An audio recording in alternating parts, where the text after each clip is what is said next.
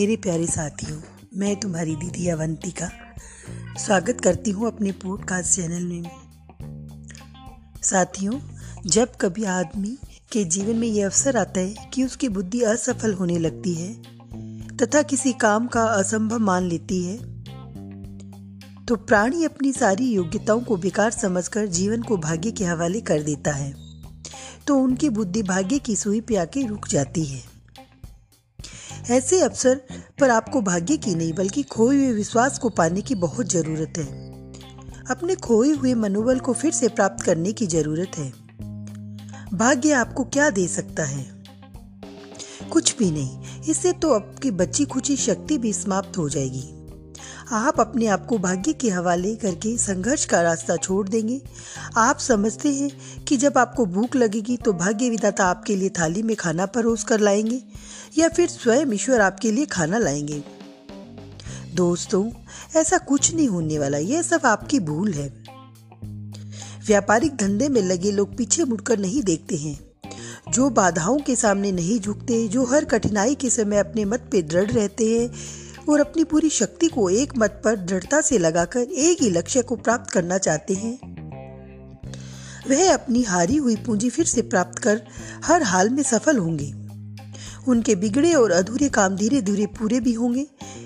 इस सिद्धांत को सदा के लिए पल्ले बाँध लो कि जुए की हार का घाटा केवल जुए में ही पूरा होता है। इसलिए यदि आप कारोबार की बाजी हार चुके हैं तो आपके लिए जीत के रास्ते तो बंद नहीं हुए हैं। न ये आपकी हार है और न ही पहली जीत है। इसलिए आप अपनी किसी भी जीत पे इतना मत अकड़ कर चलिए, अथवा अपने आप में ही भी बड़ा समझकर किसी से बात न करने की ज़रूरत न समझें। इस संसार में सर्वशक्तिमान तो केवल ईश्वर ही है। बड़ा वही है।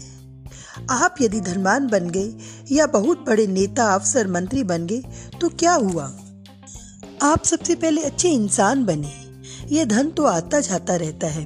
पद भी मिलते रहते हैं, परंतु इनमें से कोई चीज़ स्थायी नहीं है। फिर आप स्थायी वस्तु के लिए क्यों चिंतित हैं? चिंता करने से कुछ नहीं होता। नफा हुआ तो क्या आपके किसी को बांटा था? या फेंकते फिरते थे?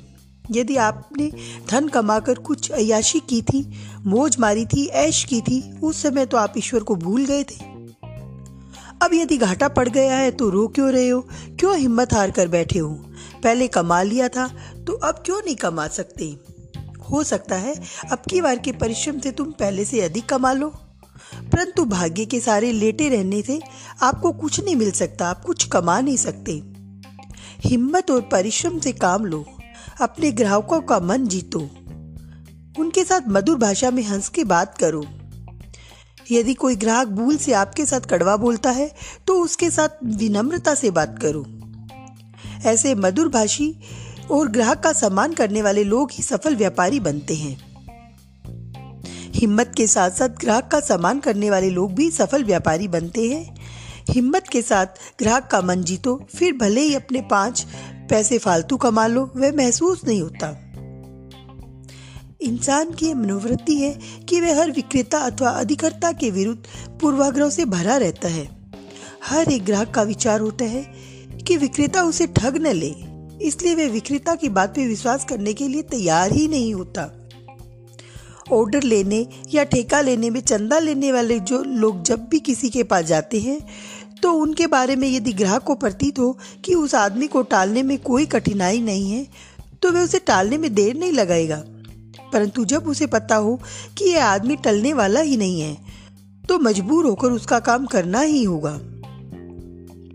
इसलिए आप जब भी किसी ग्राहक से बात करते हैं तो आपकी बात में विश्वास की भावना ज़रूर होनी चाहिए। आपको हराया नहीं जा सकता और टाला भी नहीं जा सकता। आप टालने वाले आदमी को यहाँ तक पहुँचने का मौका ही न दें।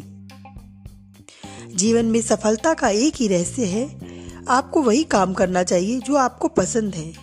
जिस काम में इंसान की रुचि ही नहीं है, ज्ञान ही नहीं है, उसे करने से क्या फ़ायदा? भाग्य के सारे वाले किसी काम में कभी लाभ नहीं हो सकता। जीवन से हार मानकर कभी सफलता मिल ही नहीं सकती। तो साथियों, उठो, अपने भाग्य को बदल डालो। तो मेरी ये एपिसोड आपको कैसा लगा? नेक्स्ट एपिसोड में फिर से मिलते हैं दीदी अवंतिका के साथ।